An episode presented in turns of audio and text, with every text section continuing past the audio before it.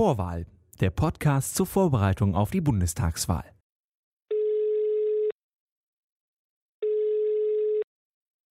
Darf man als Journalist denn eigentlich lügen? Als Journalist in der Presse darf man grundsätzlich nicht lügen. Das ist sowohl strafrechtlich verboten als auch im sogenannten Pressekodex. Platz 4 fällt mir ehrlich gesagt nicht ein. Genau, das ist der Bundesratspräsident oder jetzt gerade die Bundesratspräsidentin. Bundesrat, der Zusammenschluss aller Länder. Richtig. Die Präsidentin jetzt gerade ist äh, die Malu Dreyer aus Rheinland-Pfalz. Das war aber nicht immer so mit diesem einfachen strategischen Wählen. Das ging auch mal anders, ne? Früher konnte man mit seiner Erst- und Zweitstimme quasi strategisch wählen, indem man die Erststimme einer sehr großen Partei gegeben hat und die Zweitstimme einer kleinen Partei gegeben hat.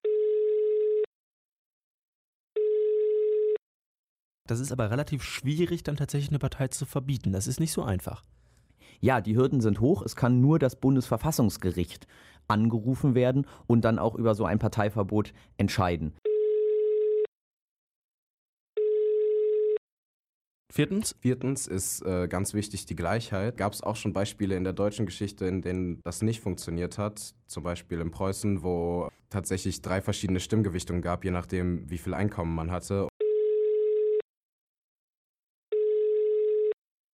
Ich bin gerade aufgewacht und merke um 18 Uhr, oh, ich muss ja noch wählen gehen und renne noch schnell in der Boxershort runter zum Wahllokal. Äh, Klar kannst du auch mit äh, der Boxershort, der Badehose oder dem Anzug wählen gehen.